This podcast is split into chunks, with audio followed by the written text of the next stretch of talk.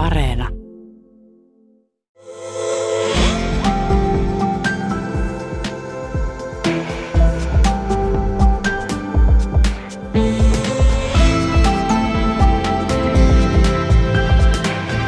Tuija Pehkonen ja rakkauden kesä.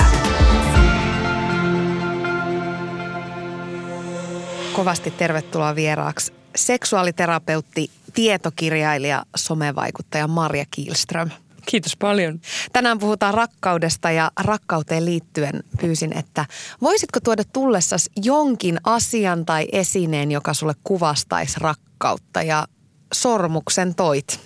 Joo, mä toin vihkisormuksen, mutta tämä ei ole silleen ihan tavallinen vihkisormus, koska äm, silloin kun me mentiin naimisiin, niin mun äiti ja isoäiti antoi meille viisi vai kuusi meidän suvun vanhaa vihkiä kihlasormusta, mitkä on ollut mun isovanhemmilla ja meidän lähisukulaisilla ja me niistä teetettiin meidän vihkisormukset ja me ollaan yhdessä suunniteltu tämä mun sille, että Kultaseppä sitten teki sen ja ainoastaan tämä safiiri, mikä tässä on ja valkokultarenkaat, niin ne on uutta, että siinä on uutta ja vanhaa rakkaustarinaa samassa. Aika kaunis, aika kaunis ajatus. Kaunis on sormuskin, mutta ei ihan perinteisen kihlasormuksen näköinen. Ei, ja tämä on tosiaan siis sekä meidän kihla- ja vihkisormus, että mulla ei ole kihlasormusta ollut ikinä erikseen. Kaksi yhä hinnalla niin sanotusti. Kyllä, me päätettiin niin ja sitten toi safiirikin on ö, valittu tavallaan safiirin, ö, mitä siitä ajatellaan, niin se ajatellaan, että se on totuuden kivi. Ja mä jotenkin ajattelin, että avioliitossa ja rakkaustarinassa totuudella pääsee pitkälle, koska kaikista syvintä rakkautta on jotenkin paljastua toiselle just sellaisena kuin on ja tulla hyväksytyksi. Hyvin sanottu. Mä laitan mun Instagramiin sinne storeihin nyt samoin tein kuvan tuosta ää, monen sukupolven rakkaudesta. Tekis mieli vielä tähän samaan syssyyn kysyä, että, että miten teidän kihlaus ja naimisiin meno, miten ne meni? Siitähän on jo tovi aikaa. Siitä on hetki aikaa, me ollaan 2012, me ollaan menty naimisiin 12, 12, 12. Oi, oi, mä oon vähän kateellinen. ja siis äh, meillä on äh, tietyllä tavalla tosi arkinen se tarina. Siis mua kosittiin marraskuussa ihan tavallisena arkiltana kotona meidän keittiössä. Mä ajattelin, että, että muru vähän lämmittelee mua seksiä. Mä ihmettelin, että mitä, mitä se niinku jarruttelee, kun se yhtäkkiä meni polville. Et lapset oli saatu nukkua ja me oltiin kahdestaan. Ja Sä olit si- vähän eri muodissa. Niin, mä, mä olin vähän, ihan eri muodissa. Mä en oikeasti ymmärtänyt yhtään, mitä tapahtuu ja, ja otin sen tosi ilolla ja rakkaudella vastaan. Ja, ja sitten jännä oli se myös, että sit siitä jatkui se keskustelu, että niin, että, että mä oon varannut meille hääpäiväksi sen 12, 12, 12, eli kuukauden päästä mennään naimisiin. Ja me mentiin siis meidän olohuoneessa naimisiin niin, että meillä oli vaan meidän parhaat kaverit todistajina ja lapset. Okei, erilaiset, erilainen kihlaus, erilainen häät. Ja siis mies ottanut aika iso roolin tässä, koska näin perinteisesti ja stereotyyppisesti, niin sehän on semmoista niinku vouhotusaikaa se joku vuosi tai pahimmillaan vaikka, tai siis parhaimmillaan kolme vuotta ennen häitä, mutta hän oli niinku ottanut tsutsait ohjat On. ja Se oli todella ja mä menin myös siinä, menin naimisiin mun miehen ostamassa mekossa, minkä se oli ostanut muutamaa, olikohan muutamaa vuotta aikaisemmin, vaan ohikulkiessaan töistä kotiin katsonut jotain näyteikkunaa ja ajatellut, että toi on ihan Marian mekko. Et se oli jotenkin tosi intiimi ja kaunis hetki ja kyllä mä, mä luulen, että me jossain vaiheessa pidetään vielä juhlat, mutta vieläkään niitä ei ole kyllä pidetty, mutta mutta ehkä se ei ole rakkaudessa kuitenkaan se ainoa tai naimisiin mennessä, että pitää pitää isot juhlat, vaan se ydin voi olla paljon muutakin. Ja meille toi oli sillä hetkellä hyvä, kun meillä oli myös meidän toinen lapsi oli vauva silloin, niin oltiin me myös aika väsyneitä. niin ja arki ja arkinen on myös hyvä asia. Kyllä. Marja, sä tulit tunnetuksi Puhu Muru blogistasi, äh, jonka kautta aloit tehdä sun työtä seksuaaliterapeuttina tutuksi si- kansalle, suurelle yleisölle. Ja sit on tullut tietokirjoja seksuaalisuuteen, seksuaalikasvatukseen, parisuhteisiin liittyen ja nyt myöhemmin myöskin TV-ohjelmia Naked Attraction Suomi ja Sextape Suomi. Oliko sun päätös tehdä sun työstä julkista, niin oliko se helppo ja sulle selkeä? Oli se aika selkeä, koska mä jotenkin aika siinä uran alkuvaiheessa jo musta tuntui tosi vahvasti siltä, että tämä tieto kuuluu kaikille. ja seksuaaliterapeutin työssä tehdään yhden tai kahden ihmisen kanssa siellä vastaanottotilanteessa ja musta tuntuu, että, että, että sitä tietoa täytyy saada helpommin saataville ja seksuaalisuutta tunnetummaksi, koska se helposti sekoitetaan vaan seksiin, mutta kyse on paljon laajemmasta ja ihmisyyden ytimessä olemisesta. Ja se, että, että mä tuun julkiseksi henkilöksi, niin mä ajattelin sen merkityksellisyyden kautta, että mulla on syy tehdä se. Ja sitten mun lahjakkuus on se, että, että mä tykkään esiintyä ja mä oon ollut sitä aina ihan pienestä asti, että tästä löytyy kaikki ne elementit, että mä, mä saan tehdä sitä, mitä mä oon. Aihe on mun mielestä kiinnostava ja sellainen, mitä mä en ikinä tule oppimaan itsekään seksuaalisuudesta kaikkea. Että mä voin tehdä tätä niin kauan, kun mä pystyn puhumaan. Tai ehkä niin kauan, kun mä pystyn kirjoittamaan. No tämähän on herättänyt myöskin keskustelua alalla, että onko se nyt oikein, että terapeutti jakaa omia asioita julkisesti. Ja äh, oliko se viime vuoden lopulla, niin Hesari uutisoi seksologien välisistä riidoista ja siitä, että alalla kiistellään siitä, että kuka saa puhua seksuaalisuudesta julkisuudessa ja minkälainen koulutus seksologeilla on oltava. Ja tämä otti aikamoisia kierroksia tämä aihe. Oltiin huolissaan siitä alan viihteellistymisestä, niin miten sä lähit purkamaan tätä tilannetta? No mun mielestä se on ensinnäkin luonnollista, että vaikka seksologian tai minkä muu tahansa alan sisällä äh, on erilaisia mielipiteitä ja erilaisia arvoja ja asenteita, että seksologeja on Suomessa yli tuhat tätä nykyään, niin kyllähän sinne mahtuu monenlaista ajattelukantaa ja se on hyväkin kyseenalaista ajatuksia. Ähm, mä itse ajattelen, että, että tarvitaan erilaisia seksologeja – ja mä, mä edustan nyt tätä ehkä julkisempaa työtä.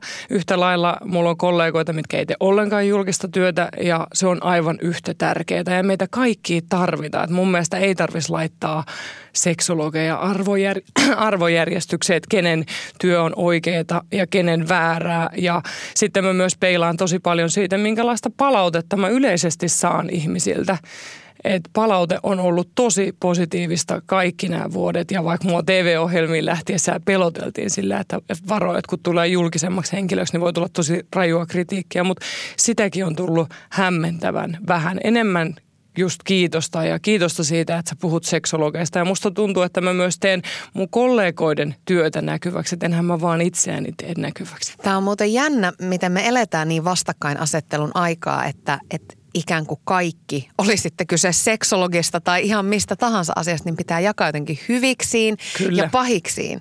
Että eikö voi olla vain erilaisia tapoja tehdä? Kyllä. Ja siis ylipäätään seksologeista todellakaan kaikki ei ole sitä mieltä, että tässä mun työssä olisi jotain outoa. Että mä sain myös tosi paljon tukea mun kollegoilta silloin, kun se Hesarin juttu tuli ja jo paljon aikaisemmin, että, että tämäkään ei ole mun mielestä ihan ihan niin rajumilta se kuulostaa, että toki siellä on ihmisiä myös, mitkä on eri mieltä.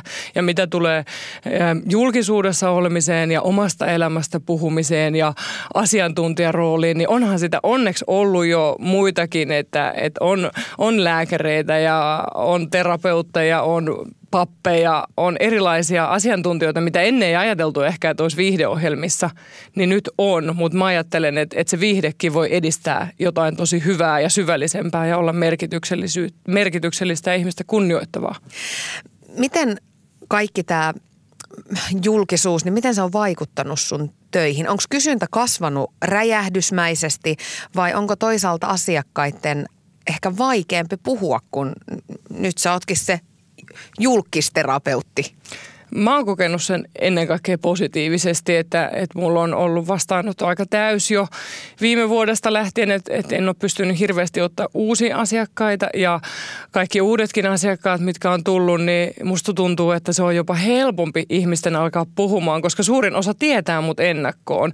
Ni, niin jotenkin me ollaan tutustutaan nopeammin, mikä on kauhean ihanaa. Ja ne tietää tosi paljon mun arvoista ja mitä mä ajattelen maailmasta, koska mä puhun niistä asioista vaikka somessa tai podcasteissa tai TV-ohjelmien kautta. Et, niin sä oot TVstä tuttu. Niin, niin mä, mä oon kokenut sen helpompana. Ja toki niin kuin mä aina sanon, että, että ne, ketkä ei koe mun tapaa tehdä oikeana, niin mä en usko, että ne tulee sitten mun terapiavastaanotolle.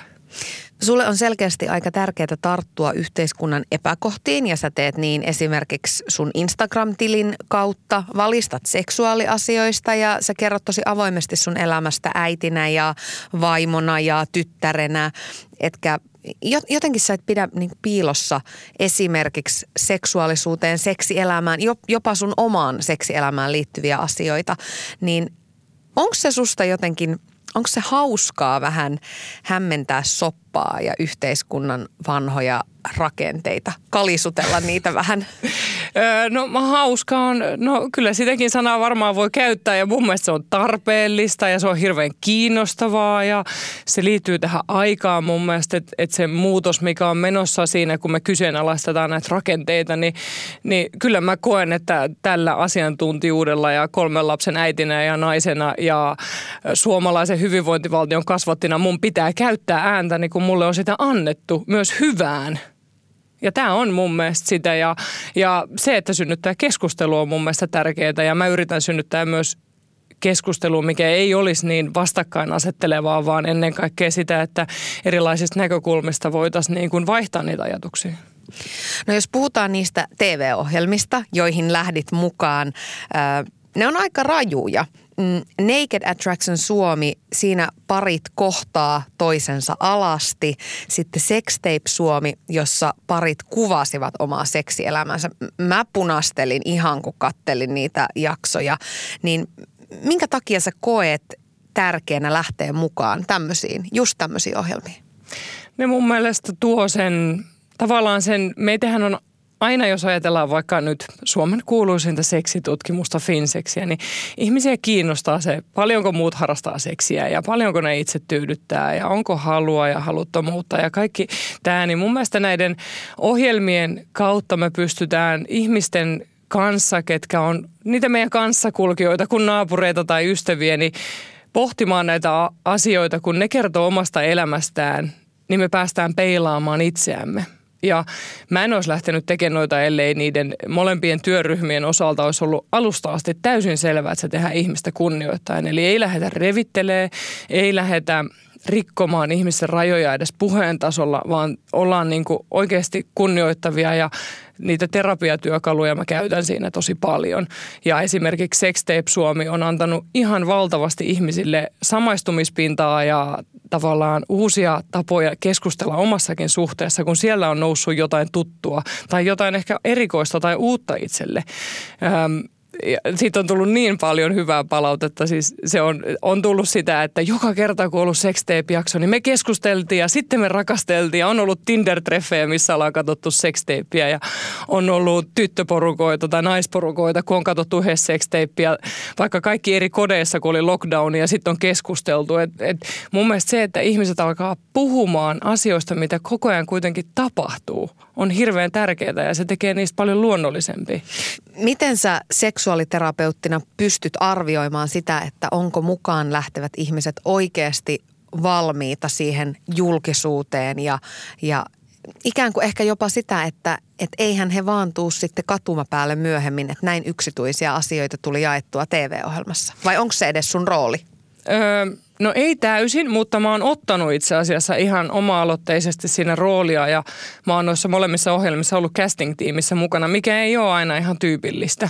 Mutta mä oon halunnut jutella näiden ihmisten kanssa, että ne on varmasti valmiita ja esimerkiksi Naked Attraction Suomessa mä pidin tosi tärkeänä, että kun ollaan alasti TV-kameroiden edessä, että mä halusin varmistaa, että kenelläkään ei ole esimerkiksi sellaisia traumoja, mitä se voisi aktivoida ja, ja tavallaan tehdä turvattoman tilan. Että se turvallisuus on ollut noissa molemmissa ihan hirveän tärkeää. Ja mitä tulee vaikka Sextape Suomeen, niin mä sain läpi, kun mä vaadin, niin kaikki parit kävi yhden terapiakäynnin sen jälkeen mun luona mikä ei kuulu formaattiin, mutta Suomessa tehtiin niin just sen takia, että se tarina, mikä aloitettiin, se jollain tavalla myös pääteltiin. Ja kenellekään ei jäänyt traumoja tästä? Ei mun tietääkseni. Toki julkisuuttahan ei voi, niin kuin säkin tiedät, sitä ei voi hallita ja sitä, mitä Iltalehdet esimerkiksi kirjoittaa. Ja kyllä siinä muutamia Syvä huokaus. mielensä pahoittamisia varmasti tuli ja se yllätti, mutta niissäkin tavallaan tuotantotiimin tuki oli koko ajan läsnä. Sitten meillä oli erikseen vielä tosi TV-psykologi siinä apuna, et koska mähän on taas sit vähän liian lähellä – koska mä oon ollut mukana siinä, niin mä koen, että me kyllä pidettiin ihmiset turvassa alusta loppuun. No seksi ja seksuaalisuus on tietysti sellaisia aiheita, että ne aina, ne aina jotenkin herättää pienen skandaalin ja, ja jotenkin aina kun tehdään jotain niihin liittyvää, niin se koetaan automaattisesti jotenkin kohahduttavana ja provosoivana, niin miksi näin? Sen takia, kun se on ollut niin tabu aihe pitkään ja sen takia näitä myös pitää tehdä. Et me myös, mä uskon, että nämä pienen pienen askelin myös ehkä laskee sitä kohua ja muistuttaa siitä, että seksi ja seksuaalisuus on osa elämää. Että siitä ei tarvitsisi myöskään tehdä niin isoa kohua. Maria, äsken mainitsit muuten seksitutkimuksen, FinSex. Ja, Tästä tulee ihan oma ja, keskustelu, jos me sitä aletaan purkamaan. Ei, ei, ei, ei aleta, lupaan, että ei. Mutta äh, siihen liittyen toi seksin määrä. Se on kiinnostava asia, koska se nostetaan tosi usein sellaiseksi hyvän seksin ja hyvän parisuhteen mittariksi. Ja jotenkin, kuten sanoit, niin aina kiinnostaa, että no mites tuolla naapurista, kuin paljon ja ai joka tiistai ja joka lauantai ja meillä vaan joka toinen. Niin mik, miksi se on näin? Mikä siinä on? No mun mielestä ylipäätään siis tuossa pitäisi tulla sellainen, sellainen niin kuin väärin merkki, että et ei pitäisi niin kuin seksikertoja laskea noin rajusti ja Finseksissä lasketaan ennen kaikkea vielä yhdyntäkertoja. Että et tuossa on niin kuin muutamakin asia, että ensinnäkin seksi pitäisi nähdä paljon laajemmin, että pitäisi muistaa, että siihen kuuluu erilainen käsi- ja suuseksi yhdyntöjen rinnalla ja seksilelut ja se variaatio iholla olosta, että jollekin ihmiselle jäätelön syönti voi olla seksiä ihan niin kuin se tavallaan, miten me määritellään seksi niin tuollainen tutkimus kapeuttaa sen helposti tosi rajusti. Mä näen, että sä voisit puhua tästä Kyllä. vuorokauden Eli tästä mä, aiheesta. Mä tästä, mutta tämä tulee varmaan tälle lyhyesti selväksi. Ja, ja mitä tulee sitten siihen, miksi meistä kiinnostaa seksin määrä, niin jollain tavalla me aina mietitään, että onko meidän parisuhde tai ihmissuhde hyvä, onko se riittävä, ollaanko me riittäviä. Ja tässäkin tavallaan pitäisi enemmän kääntää katse siihen ehkä peiliin eka, että mikä musta tuntuu hyvältä ja riittävältä. Ja sitten ne se kumppani tai kumppanit, kenen kanssa on, niin heidän kanssa keskustella, että mikä meille on hyvä ja riittävä ja, ja mitä ehkä siihen tarvittaisiin. Koska ei meistä kukaan tiedä lopulta, mitä siinä naapurin parisuhteessa tapahtuu. Että se mikä... Onneksi. Niin, onneksi. Koska se, mikä tekee parisuhteesta hyvän, on tosi abstrakti käsite. Ja sitä ei mun mielestä voi ulkoapäin määritellä. Sun mainosalalla toiminut miehesi Matti, eli Joo. siis Muru. Hän hyppäsi viime vuonna mukaan sun Puhumuru-yritykseen. Niin miten miehen mukaan tulo, mukana olo vaikuttaa siihen sisältöön, mitä sä teet? Öö, mulla on edelleen totta kai ohjat siitä, miten mä teen ja miten mä teen. Nyt mulla on mun paras ystävä ja rakastaja ja lasten isä siinä tukena, niin kyllä se välillä aiheuttaa konflikteja, mutta en, enemmän se on tuonut kuitenkin ennen kaikkea hyvää. Että et mulla ei ole maailmassa turvallisempaa ihmistä kuin Matti. Et se on niin kuin sä tiedät tässä myllytyksessä, missä julkisuuden henkilönä ja somevaikuttajana ja äitinä ja kaikessa on, niin kyllä se turvallisuus tekee hyvää. Minkälaisista asioista niitä konflikteja tulee? Öö, varmaan siitä, että esimerkiksi, että mä puhun väärällä äänensävyllä ja komennan miesteni ja kuka siitä nyt tykkäisi. Öö, olen ärsyttävä ämmä ja vaimo välillä, enkä puhu yhtään niin kuin terapeuttina opetan. Öö, ja tietty väsymys ja se, että välillä lapset huutaa siinä jaloissa, kun yritetään selvittää jotain työasiaa, että yrittäjänähän se on työajatonta työtä. Mm. Ja toki me ollaan joskus eri mieltä asioista ja sitten me väännetään kumpi on oikeassa. Ja onhan se ollut ne on. Aina, ne on hedelmällisiä. Kumpi on oikeassa tyyppiset oh, ne, on, ne on tosi, joo, tosi joo. Tota, hedelmällisiä. Parisuhteen parasta antia. Kyllä. Ja siis kyllä mua aidosti pelotti, kun me lähdettiin tähän, että mitäs tapahtuu, kun kaikki munat laitetaan nyt samaan koriin. Että et nyt meillä on ihan oikeasti kaikki samassa. Kaksi ihmistä pyörittää oikeastaan kaikkea. Niin, Mutta musta tuntuu, että, että se on ollut hyvä ratkaisu. Onko teillä molemmilla aina ollut sama käsitys siitä, että missä se raja menee julkisen ja yksityisen välillä? Pääsääntöisesti lähinnä Instastorit välillä häiritsee Matti, kun se joutuu osallisiksi niihin.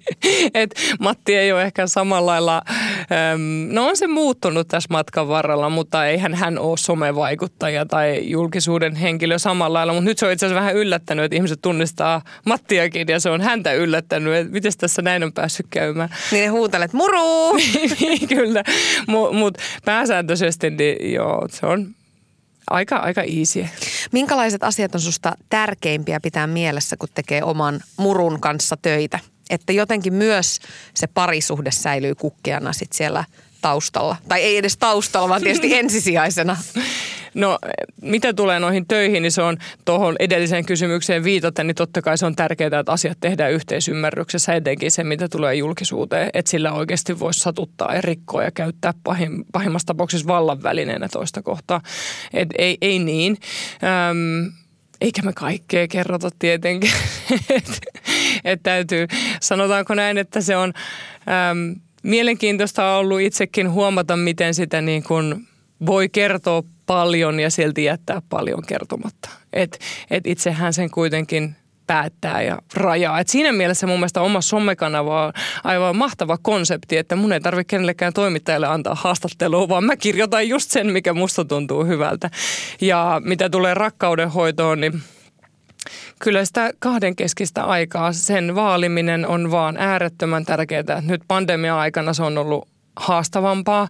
että et se on erittäin hyvä, että on kaksi yrittäjää samassa firmassa, koska me voidaan pitää rakkauslomaa vaikka keskellä tiistaipäivää, jos siltä tuntuu, että tyhjennetään kalenteri ja mennään mun työhuoneeseen sitten. nyt, nyt sanotaan, että tämä riittää, älä kerro tästä enempää. Mutta mut se niin kun muistaa sen, että, että vaikka meillä on erilaisia rooleja vanhempina tai työkavereina, niin on myös se parisuhde että se, sitä ei saa ikinä unohtaa eikä pitää itsestäänselvyytenä ja olla iholla. Me ei ja Rantasen kanssa ollaan tästä nyt viime aikoina paljon puhuttu ja iholla olemisen salaisuutta ei saa ikinä muist- unohtaa.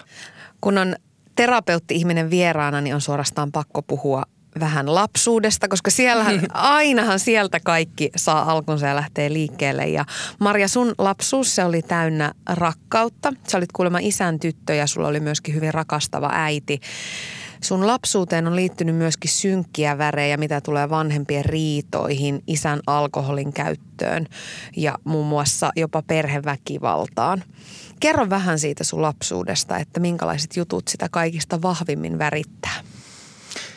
Niin, siellä on ollut rinnakkain sitä hyvää, turvallista, rakkaudellista, mikä on tullut molemmilta vanhemmilta. Ja mun etenkin äidin vanhemmat on ollut tosi vahvasti läsnä. Ja sitten siinä rinnalla oli, oli nämä edellä, edellä mainitut asiat, mistä mä en ole ihan hirveästi puhunut, koska ne ei kosketa vaan mua, vaan myös muita perheenjäseniä. Ja toki ne on värittänyt myöskin sitä, että ne on tuonut mukanaan myös sitä turvattomuutta ja etenkin vanhempien avioron jälkeen se, kun mun isä lähti, niin mä koin sen hylkäämisenä mikä on liittynyt mun rakkauskäsitykseen myös, tai vaikuttanut paljon se muisto siitä, että, että ihminen, mikä on rakastanut sua yli kaiken, voi hylätä. Niin se on ollut sellainen asia, minkä kanssa mä oon saanut kamppailla ja Matin kanssa mä oon ehkä päässyt hoitamaan sitä jollain tavalla sen turvallisen rakkauden kautta, mutta mä oon myös kipuillut sitä tosi paljon vuosien varrella. Ja terapiassakin käynyt sitä asiaa pohtimassa. Mutta sitten onneksi se rakkaus on ollut siellä tasapainottamassa etenkin äiti on ollut sellainen jotenkin vankkumaton – rakkaus ja ihminen, mikä on aina rinnalla ja aina, aina tukee. Ihan sama, mikä, mikä törttöily tai mikä tahansa, niin musta tuntuu, että äiti asettuu mun tueksi ja leijona emoksi ja sanoo, että kyllä tästä selvitään. Sä mainitsit sun vanhempien eron ja, ja sä olit silloin vielä aika pieni itse, niin uskotko, että sieltä on tullut myöskin jonkinlainen siemen sun uravalinnalle vai mistä se kipinä lähti? Vanhempi erolla on varmasti ollut osuutta asiaan. Mä oon kokenut sen ihan hyvänä, että, että mä myös oon nähnyt sen, että joskus ihmisten on parempi erota. Että mä, mä oon nähnyt kauniin rakkausavioliiton mun isovanhemmilla, missä oli rakkautta ihan loppuun asti ja sitten toisaalta eroon päättyneen suhteen, minkä jälkeen mun molemmat vanhemmat on löytänyt itselle elämänkumppanit, kenenkaan ne on edelleen. Että tavallaan mä oon ajatellut, että se on molemmille ollut hyvä päästä irti siitä rakkaussuhteesta ja löytää turvallisempi rakkaus toisen ihmisen kanssa, vaikka se ei olisi ollut mun vanhempi enää. Mutta ehkä se, mä sulle sanoinkin, että ehkä joku kipinä tähän mun uraan syntyi jo ennen kuin mä oon syntynyt, minkä mä tajusin varmaan muutama vuosi sitten, kun kun mun äiti on ollut lapsia, äiti oli pikkusisko, sillä oli isoveli Ja tämä isoveli sairastui syöpään 7, 15-vuotiaana ja kuoli 17-vuotiaana. Ja se muutti mun isovanhempia ja mun äiti siinä mielessä, että ne kaikki päätti, että rakkaus on kaikista tärkeintä. Että niillä oli ollut maatila, missä tehtiin tosi paljon töitä, eikä ollut aikaa ehkä lapsille niin hirveästi. Mutta sen jälkeen oli aikaa rakkaudelle ja oli aikaa halaamiselle. Ja myös mun äiti päätti silloin, että kun sille tulee lapsia, niin se halaa ja pussaa ja rakastaa. Että rakkaus pitää näyttää silloin, kun elää. Ja se on ollut tosi vahvasti läsnä mun elämässä. Mä en ole ehkä aina tajunnut, että se, se ei ole ensinnäkään kaikilla niin ja että et meidänkä perheellä se ei välttämättä olisi näin, ellei äidin isoveli olisi kuollut. Sen jälkeen äiti on saanut sitten vielä kaksi pikkuveliä ja, ja tavallaan se koko perhe muuttui siitä. Mutta kyllä mä luulen, että se, se niin kuin ydin on tässä mun työssäkin ytimenä se rakkaus ja se, että kuinka tärkeä se on näyttää ja oppii näyttämään niille läheisille. Ja myös rakkauden rinnalla suru, viha, kaikki sellaiset vaikeimmatkin tunteet ihanien tunteiden rinnalla. Miten paljon sä ajattelet, että se rakkauden merkitys ja ylipäätään käsitys siitä rakkaudesta voi elämän aikana muuttua? Voiko ikään kuin, voiko ikään kuin parantua, jos siellä on isoja haavoja ja isoja traumoja, jotka tulee ehkä jo lapsuudesta saakka? Kyllä mä uskon, ihminen on joustava, mutta ihminen usein tarvii siihen sit muiden ihmisten apua. Et ehkä se on suomalaisessa kulttuurissa sellainen myrkyllinen ja vaikea juttu, että meille niin paljon on uskoteltu, että pitäisi selvitä yksin. Ei tarvitse selvitä. Ja musta tuntuu, että jokainen päivä on uusi mahdollisuus ja mä oon nähnyt työni kautta sen, että ihmiset, mille on sattunut todella ikäviä ja traumaattisia asioita, voi löytää turvaa ja rauhaa ja oppii näyttämään ja tuntemaan rakkautta. Ja usein vaikeinta, vaikeinta on itse asiassa ottaa rakkautta vastaan. Eikö sitä niin sanota, että rakkaus parantaa? Kyllä se parantaa ja, ja tavallaan se on hyvä muistaa, mitä yksi mun työnohjaajista kerran sanoi, että, että se on vähän väärin, että sanotaan, että pitää rakastaa itseään, että, että voi rakastaa muita ja olla muiden kanssa, niin se sanoi hyvin, että pitää rakastaa riittävästi itseään. Että et uskaltaa katsoa sen muurin yli toista ja nähdä ne toisen rakastavat silmät ja sitä kautta sitten lähtee parantamaan itseään ja jos siinä rinnalla on vielä turvallinen terapiasuhde, niin se on aika hyvä kombo. Marja, sä oot puhunut myöskin kiusaamisesta, jota Kyllä. sä kohtasit silloin sun nuoruudessa. Se oli siis huorittelua yläasteikäisenä ja mikä kuulostaa tosi poikkeukselliselta ja rajulta, niin jopa opettajat on lähtenyt tähän mukaan. Niin miten se nuorena koettu kiusaaminen on lopulta vaikuttanut suhun?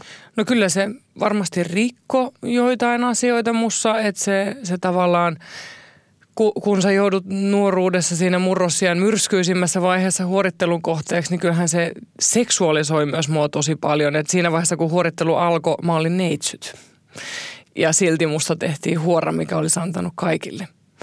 Ja, ja se tavallaan se, että mun seksuaalisuuteen ja naiseuteen saa olla muilla mielipiteet ja ne voi huutaa julkisesti ja voi vielä puhua valheita siihen päälle. Et, eikä siitä siinä vaiheessa oikein kukaan auttanut purkamaan edes niitä tunteita. Että mun varmaan suurin purkukeino oli puhua äidille ja pelata koripalloa entistä intensiivisemmin. Ähm, mitä tulee tämän päivän työhön, niin se on totta kai myös sellainen polttoaine siihen, että, että, että seksuaalikasvatus on tärkeää. Että mä uskon, että tossakin y- yksi syy oli se, että meidän yläasteella ei ollut mitään seksuaalikasvatusta. Että jollain tavalla mulla on niitä mun samanikäisiä nuoria kohtaa ymmärrystä myös, että ei, ei ne edes tiennyt, kuinka vahingollista se on. Sano vaan. Si- niin, mä jäin miettimään, että ei mitään. Että et, ei. Et, et, ei, ei edes niitä köykäisimpiä terveystiedon ei. tunteja, jos me, meillä oli, kondomia. Ei, me, me, meillä oli aivan niin kuin nollassa se koko homma.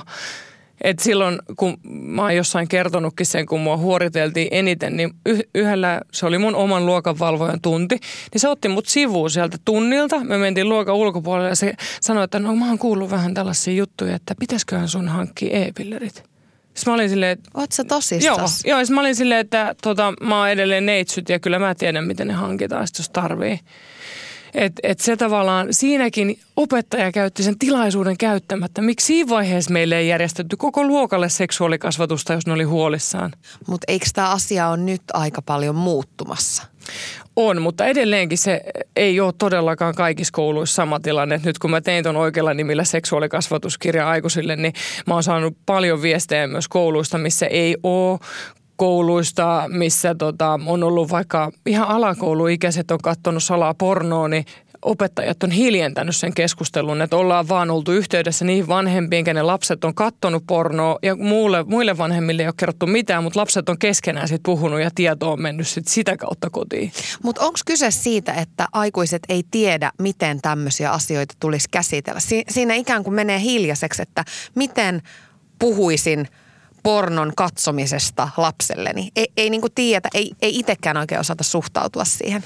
Ehdottomasti tiedon, tiedon puute on iso syy ja toinen iso syy on se, että, että sitä omaa seksuaalisuutta ei ole pohdittu ja tutkittu. Että kyllä ne omat arvot ja asenteet on tosi tärkeä tutkia ja olla sinut niiden kanssa. Että et kyllähän niin kuin terapeuttinakin se yksi sitä koulutuksen ydintä on se, että pitää tutustua itseen ja siihen, mitä elämässä on tapahtunut. Ja, ja esimerkiksi jos ajatellaan pornoa aiheena, niin jos sä et ole miettinyt sun omaa suhdetta pornoon ja mistä sun niin kuin asenteet vaikka sitä kohtaan kumpuaa, niin se voi olla todella vaikeaa puhua pornosta, jos se on hirveän kielteinen. Että siinä vaiheessa, kun puhutaan seksuaalikasvatuksesta, pitäisi pystyä puhumaan neutraalisti. Miten sun uravalintaan suhtauduttiin sun perheessä? Tosi kannustavasti. Mä luulen, että, että ei se mun äidille ollut mikään yllätys ehkä, että, että kun mun äiti on pystynyt puhumaan seksuaalisuudesta ja antanut hyvää seksuaalikasvatusta. Mun äiti teki aikanaan nuorisotyötä, niin mä oon monista näistä ilmiöistä, mistä mä puhun nykyäänkin kuuluu äidiltä jo aika pienenäkin, koska me käytiin tosi hyviä keskusteluja aina. Ja, ja esimerkiksi kun mä oon menettänyt neitsyyden ja tulin kotiin sieltä reissulta, niin, niin äiti oli, että jaha, mitä on tapahtunut, niin kyllä mä heti sille kerroin. Ihan totta. No, kyllä mua vähän punastutti, mutta, mutta silti niin kuin se oli jotenkin sallittua ja äiti hyväksyi sen ja vaikka mä olin 14 vasta. Aika nuori.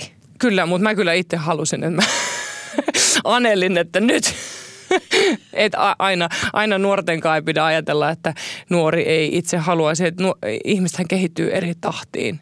Et, et täytyy muistaa se, niin kuin jos ajatellaan tätä kontekstia, että 14 voi tuntua nuorelta, mutta sitten 14-vuotiaatkin on eri kehitysvaiheessa. Voiko siihen sanoa jotain ikää, että mikä on oikea ikä? kun on hyvää seksuaalikasvatusta, niin sehän myöhäistää seksin aloitusikää. Ja mä jotenkin ajattelen, että, että sitä kautta päästään siihen oikeaan ikään. Että kun on riittävästi tietoa ja ymmärrystä, mitä ollaan lähtemässä tekemään. Sä sait sun esikoisen 22-vuotiaana ja lapsen isä olisi ollut valmis osallistumaan, mutta sä et halunnut häntä mukaan. Joo, tää... Miten päin se oikein meni? Se meni niin- Kerrohan niin... nyt koko juttu. se meni niin päin, että, että tämä ihana poikani sai alkunsa vähän eron jälkeisestä seksistä, kuuluisasta eroseksistä. Ja, ja sitten todettiin, että, että mä oon raskaana ja kyllä me vähän aikaa sinne tapailtiin sitten uudelleen, mutta siinä suhteessa oli paljon asioita, mitkä ei toiminut. Ja sen jälkeen, kun mä huomasin, että mä oon raskaana, mulla oli kristallin kirkasta se, että, että lapsen pitää saada kasvaa turvallisessa ympäristössä ilman riitoja. Ja me ei siihen sillä hetkellä pystytty. Ja, ja se, että me oltaisiin menty naimisiin, ei olisi muuttanut sitä asiaa millään tavalla. Ja tämä mies taas totesi, että hän ei halua olla mukana lapsen elämässä, jos mä en mene naimisiin hänen kanssaan.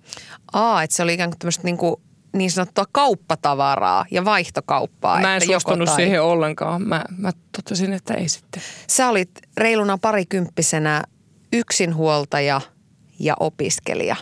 Kyllä. Ei kuulosta ihan helpoimmalta kombolta. Ei, ei, ei tavallaan, mutta tavallaan sitten niin kuin, mun mielestä oli hirveän luonnollista tulla äidiksi. Mun mielestä oli ihanaa olla äiti.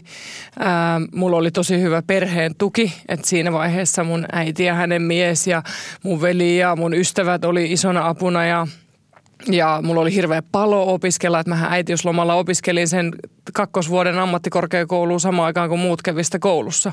Ja mä jatkoin niiden kanssa suoraan kolmatta vuotta ja valmistuin samaan aikaan kuin kaikki muutkin. Et mulla oli vahva sisäinen motivaatio siinä.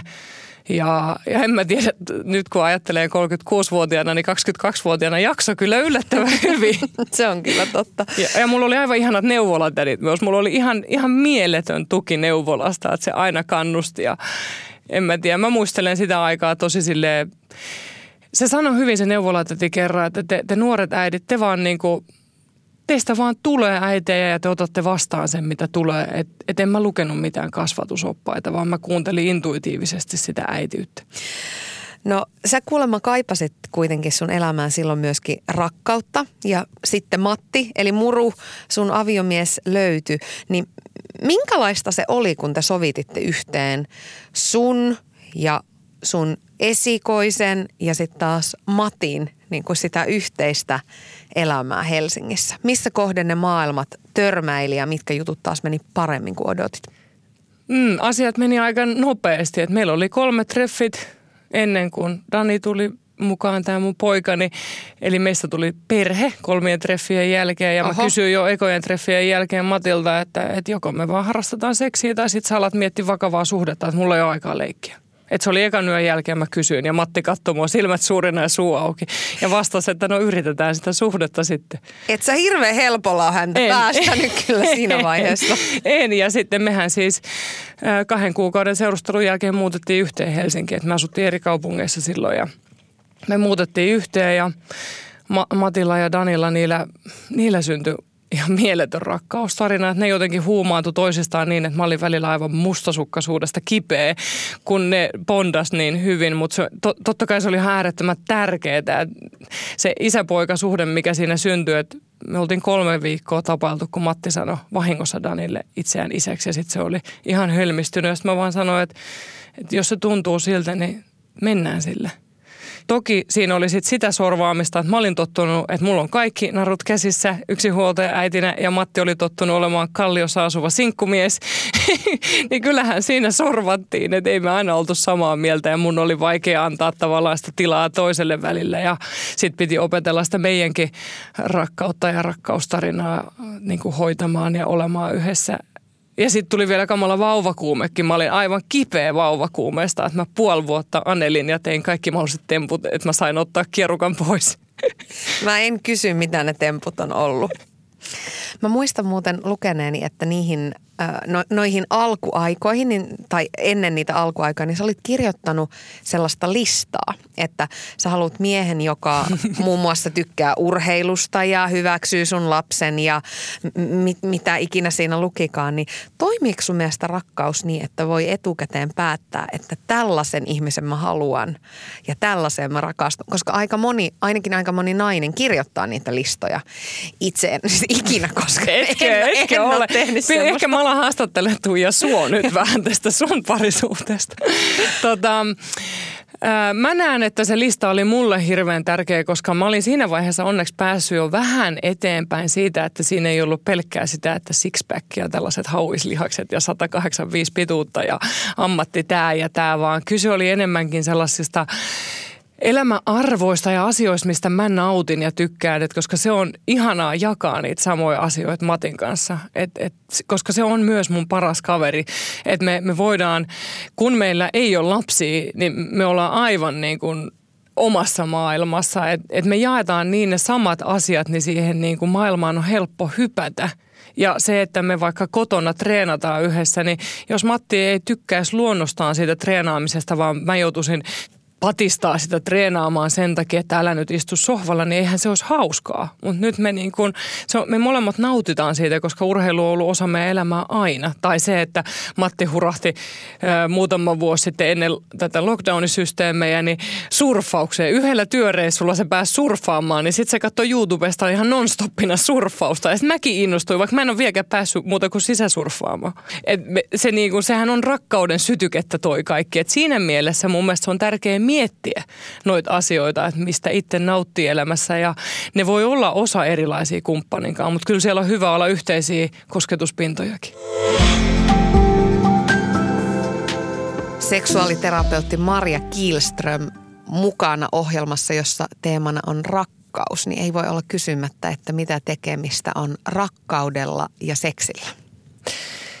No ne on asiat, mitkä helposti sekoitetaan. Ne voi olla samassa, mutta ne voi olla täysin erillään. Ja siitä mä oon yrittänyt itse asiassa varmaan viimeisen vuoden aikana puhua vähän enemmänkin tuolla somen puolella esimerkiksi, koska se, se on tietenkin ihanaa, kun on sellaista rakastelua itselle ihmisen kanssa, ketä rakastaa syvästi ja päästään sinne oikeasti syviin vesiin monella tasolla. Mutta se voi olla, samaan aikaan seksi voi olla todella hyvää, nautinnollista ja syvällistä ihmisen kanssa, ketä ei rakasta. Että niitä ei pitäisi vastakkain asetella, vaan nähdä ne kahtena erilaisena asiana – niin, mä jäin just miettimään, että, että, että onko näitä edes tarpeen jotenkin arvottaa, koska Ei. helposti ajatellaan, että se parisuhteeseen kuuluva intohimoinen seksi olisi se jotenkin se, mitä kohden mennä. Niin tai parempi. Niin. Ei, ei mun mielestä ei missään nimessä ja, ja tämä on varmaan se niin kun nyt kun avoimista suhteista puhe on lisääntynyt, niin se on hyvä muistaa, kun niistä puhutaan, että, että voi olla se primäärisuhde eli sen kanssa, kenen kanssa on se on se ykkössuhde. Ja sitten jos on niitä muita suhteita, niin niissä voi ollakin, että ei ole rakkautta ollenkaan, vaan niissä on vaan se seksi ja intohimo. Tai ei, ei, tässä tuli taas vaan se seksi. Mm. Eli niissä on erilaiset asiat siellä ytimessä. Tai jotkut ihmiset sopii myös niin, että voi olla useampia rakkaus- ja seksisuhteita. Että et siinähän on monia tapoja. Et me helposti niin kun sä, sä oot aivan oikeassa, että me kategorisoidaan näitä ja päätetään, mikä on parempaa ja mikä on oikein. Ja, ja niin kuin sä huomasit, niin multakin lipsahti, että vaan. Mm. Koska niin meille opetetaan, mutta mun mielestä niin kun tätäkin voi aikuinen oppia katsomaan uudella tavalla. Eikä se tarkoita sitä, että sun pitää alkaa avoimen suhteeseen. Toi on aika semmoinen tunteita herättävä aihe. Öm, vaikka asiasta puhutaan nykyään enemmän, niin se saa aika monella karvat pystyyn. Mm. Jotenkin ei oikein tiedetä, että niin kuin, mit, miten tähän tulisi suhtautua, että miksi noi on avoimessa suhteessa ja onko se ok. Ja puhumattakaan siitä, että jos kuviossa on vielä lapsia, niin että vähän niin kuin, että siinähän kasvetaan ihan kieroon. Mm. Miksi me ollaan näin kauhean jäyhiä siinä, että kaiken pitäisi olla sen vanhan perinteisen normin mukaista? Mm. Tämä herättää tosi paljon tunteita. Kyllä, ja etenkin kun me petetään kuitenkin aika paljon. Mm. Et se, se on mun mielestä hyvä muistaa tässä keskustelussa, että me ollaan tosi valmiita tuomitsemaan, tai ei kaikki, mutta on paljon, että tuomitaan avoimia suhteita ja samaan aikaan petetään. Ja yritetään pettää niin tietenkin, ettei toinen saa tietää sitä. Mm. Mutta toki siis tässä on tätä vanhaa kaikua ajatusta siitä, että se perinteinen monogaaminen parisuhde on ainoa oikea, mikä tulee niin kuin esimerkiksi luterilaisen kirkon kautta. Mutta eihän se ole ainoa oikea tapa. Et, et tässäkin mä tuun siihen, että ne ihmiset, ketkä on suhteessa, ne päättää, mikä on se oikea tapa. Ja lapset, ei, ei ne kasva kierroon tai ei se perhe ole turvaton, jos siinä on enemmän kuin kaksi aikuista suhteessa keskenään. Siinä tulee vaan enemmän sitten vastuuta siitä, että pitää puhua ja sopia asioista. Et mun mielestä mä muistan aikanaan, kun meillä oli tästä aiheesta luentoterapia-opinnoissa, niin se sanoi hyvin tämä luennoitsija, että, että helposti kaikki ajattelee, että tulee vaan hirveästi paljon seksiä, mutta ennen kaikkea tulee paljon lisää puhetta ja sopimista asioista. niin sen kun tekee, niin siitä voi tulla tosi tosi onnellinen kokemus kaikille ja lapsetkin nähdä sen, että eihän rakkaus ole niin mm, rakkaus on aika ehtymätön luonnonvara kuitenkin. Että miksi me ajatellaan, että voi rakastaa kolmea lasta, mutta vaan yhtä kumppania. Miten mietit, kun katsot aikaa eteenpäin ja tulevaa, niin tuleeko, tuleeko tämmöiset erilaiset normit myöskin jotenkin osaksi tätä yhteiskuntaa? Tuleeko erilaiset tavat rakastaa jotenkin turvallisemmiksi ja tutummiksi meille? Mä toivoisin että rakkaus nähtäisi moninaisemmin ja siitä se tuomitseminen ja arvottaminen vähenisi, mutta siihen tarvitaan tietoa. Et mä uskon, että paljon sitä tuomitsemista syntyy pelon kautta ja tiedon puutteen kautta. Että viime vuonnahan tuli kaksikin kirjaa monisuhteista ja avoimista suhteista, mikä on ollut tosi tervetullutta ja mä oon asiakkaillekin niitä vinkannut ja Instagramissa, niin niistä on tullut tosi hyvää palautetta just sitä kautta, että aa, että mä en edes tiennyt, että se voi olla tämmöistä. Et minkä takia esimerkiksi erota hyvästä kumppanista, jos, jos seksuaalisuudessa on joka, joku osa-alue, mitä ei hänen kanssa voi toteuttaa. Minkä takia sen takia pitäisi eroa, kun sen voi toteuttaa jonkun toisen kanssa, kun sovitaan yhdessä se asia. Miten iso merkitys rakkaudella on sun elämässä? Valtava. se, on, se on sellainen polttoaine ja väkevä. Se on tosi väkevä voima. Mä just mietin, kun mä kävelin tänne, että että et rakkaus on sellainen, mä, mä oon ollut tilanteessa, kun mun esikoinen syntyi, että mulle sanottiin, että, että se voi kuolla synnytyksessä, kun se oli keskosvauva. Ja mä muistan, kun mä en mennä uskaltaa rakastaa sitä, kun se syntyi. Että mä ajattelin, että, että, että jos, jos mä menetän tämän, niin tavallaan se pelko oli niin iso. Mutta sitten kun mä annoin sille rakkaudelle luvan, niin se oli vielä väkevämpää. Ähm, ja, ja Matin kanssa rakkaus on saanut aivan uudet, niin kuin, uuden tason aikuisen ihmisen kanssa. Ja siinä mä oon päässyt paljastumaan just sen pelon kanssa, että, että se kaikista rakkainkin ihminen voi hylätä. Että se on ollut hirveän parantavaa sanoa se ääneen ja itkeä sitä uudelleen ja uudelleen välillä. Ja yhtä lailla nyt kun äiti meinasi kuolla, niin tavallaan sen ymmärtäminen, kuinka väkevä se rakkaus omaa vanhempaankin voi olla – että et sitä rakkautta on niin monen tasosta ja kyllä mä oon rakkauden eteen valmis tekemään. Mä oon valmis lopettaa kaikki nämä mun duunit ja heittää uran mäkeen, jos niin tarvii. Että et ihmiset menee mulla kyllä edelle. Ja ihana, että sä otat tässä esiin nimenomaan ne kaikki, tai ei ehkä kaikkia, mutta monet eri mm-hmm. rakkauden tasot. Että, mm. et... Ja ystäviin, myös rakkaus ystäviin. Tätäkin mä oon muutamien ystävien kanssa, kenen kanssa meillä on ollut pitkät ystävyyssuhteet, niin kyllä mä koen heitäkin kohtaan sellaista syvää rakkautta, että, että jos niin kuin joku mun kaveri tuolla Tampereen takana sanoisi, että nyt on niin kuin hätä lastenkaan, niin kyllä mä olisin valmis lähteä sinne ajaa ja auttamaan. Että et kyllä niin kuin ystävätkin on ne läheisimmät tällä samalla listalla. Mikä rakkaudessa ja rakastamisessa on sulle vaikeinta? Varmaan just se pelko siitä menettämisestä, että mä näen mun työssä – sitä kipua ja tuskaa. Ja mä näen, näen tavallaan sen, että siihen ei ole mitään oikotietä, että rakkauden mukana tulee aina menettämisen mahdollisuus. Et kun päästään jonkun lähelle sydäntä tai sydämeen, niin sen jälkeen kipu on läsnä myös.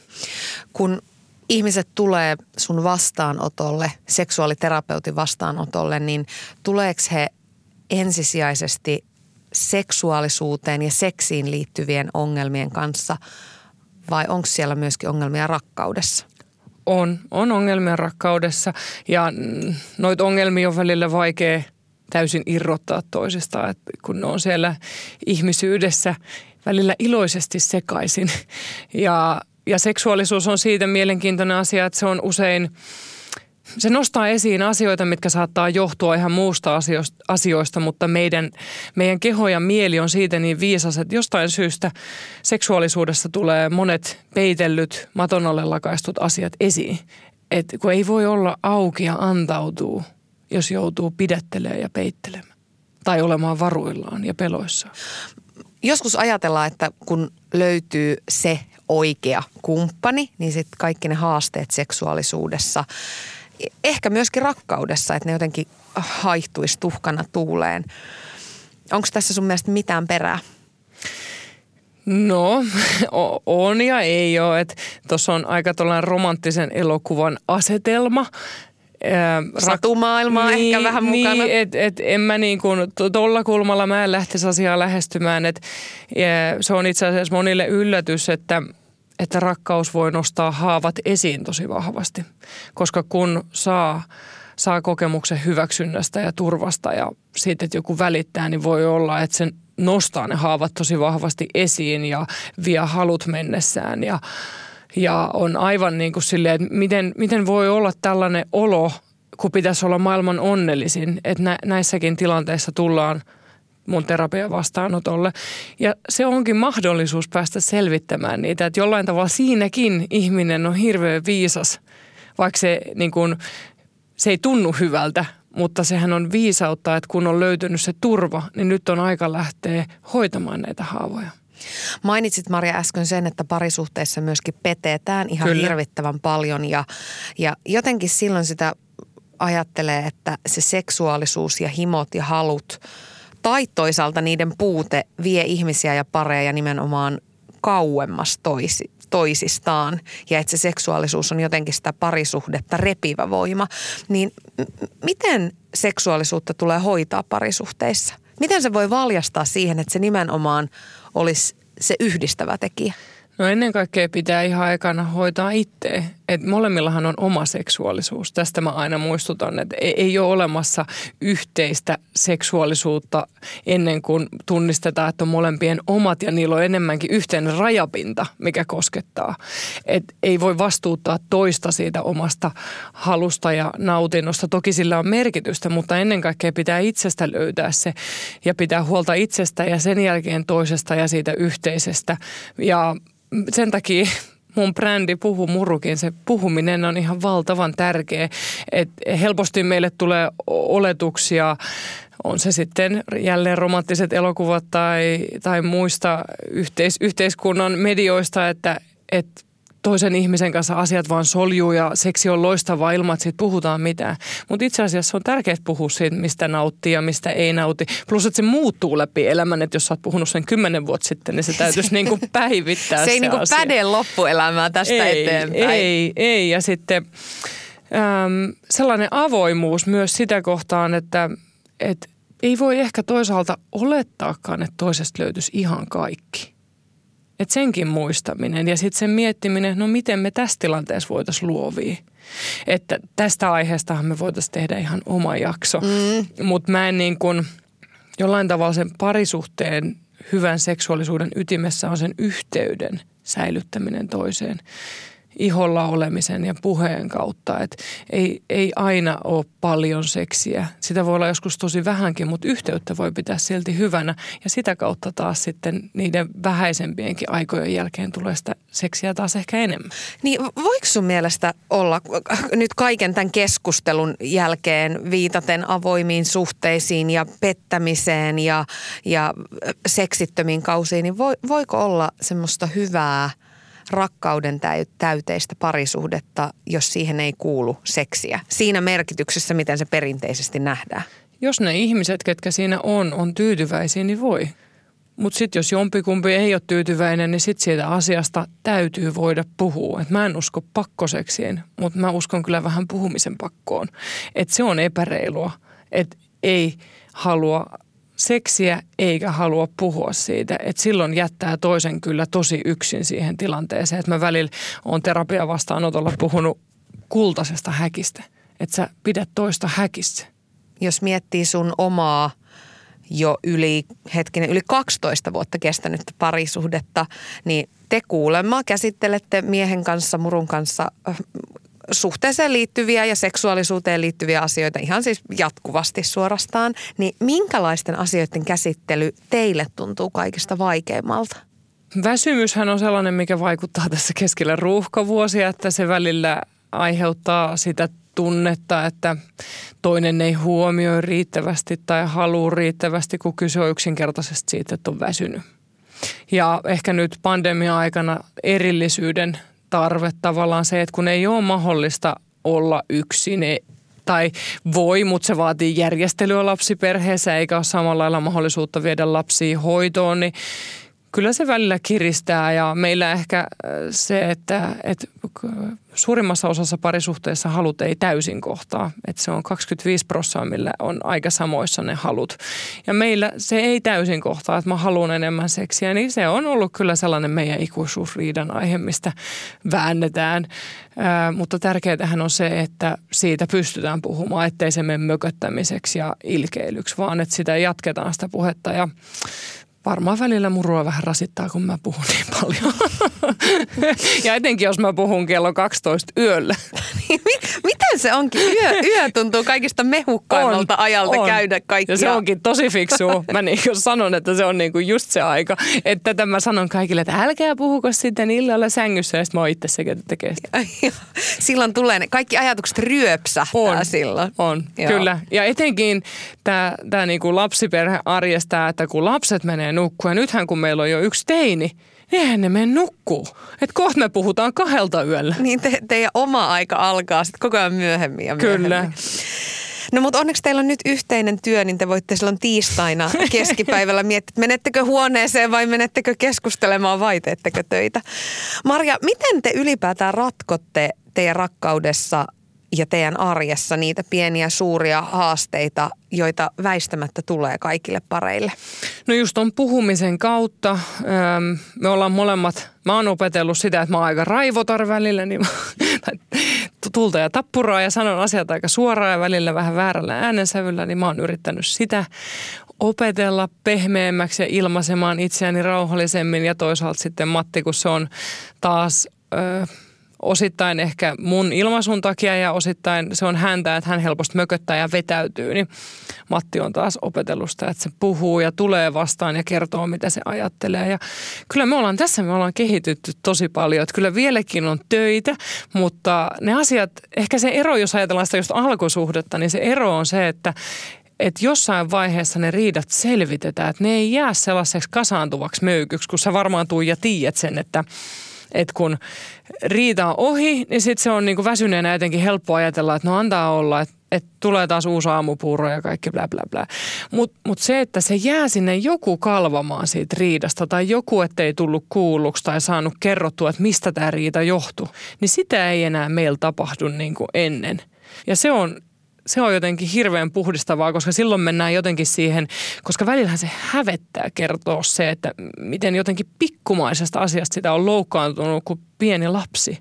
Niin se on tai varsinkin, että minkälaiseen asiaan se sitten heijasti ja miten niin. sen toi ilmi. Mutta ihana kuulla jotenkin niin helpottavaa ja huojentavaa, että kyllä siellä seksuaaliterapeutin kotonakin, että siellä, sielläkin räiskyy ja sielläkään ei aina seksuaaliset halut kohtaa. Ei, ja... ei ja välillä ei mennä saada orgasmia, kun pää on jumissa ja Et ei, ei se ä, tieto auttaa, mutta ihminen on ihminen. Loppuu vielä. Mikä on sun resepti rakkauteen? Resepti on yrittää katsoa itseä peiliin ja tutustua siihen, kuka itse on. Aidosti, aidosti niin kuin olla itselle se turvallinen aikuinen, mikä on jossain vaiheessa hyvin todennäköisesti puuttunut. Suurimmalla osalla meistä on erilaisia haavoja, mutta me voidaan löytää itselle itsestä se turvallinen aikuinen ja sitten sitä kautta yrittää katsoa sitä toista aidosti silmiin ja uskaltaa olla sen katseen eessä ja uskaltaa antautua sille rakkaudelle. Et niin kuin mä sanoin, niin se rakkauden vastaanottaminen on usein vaikeinta, vaikka se on se parantavin voima. Kiitos kovasti vierailusta. Oli ihana saada sut tänne Maria Kilström kaikkea hyvää, murulle paljon terveisiä, voimia kotiin. Paljon rakkautta. Kiitos.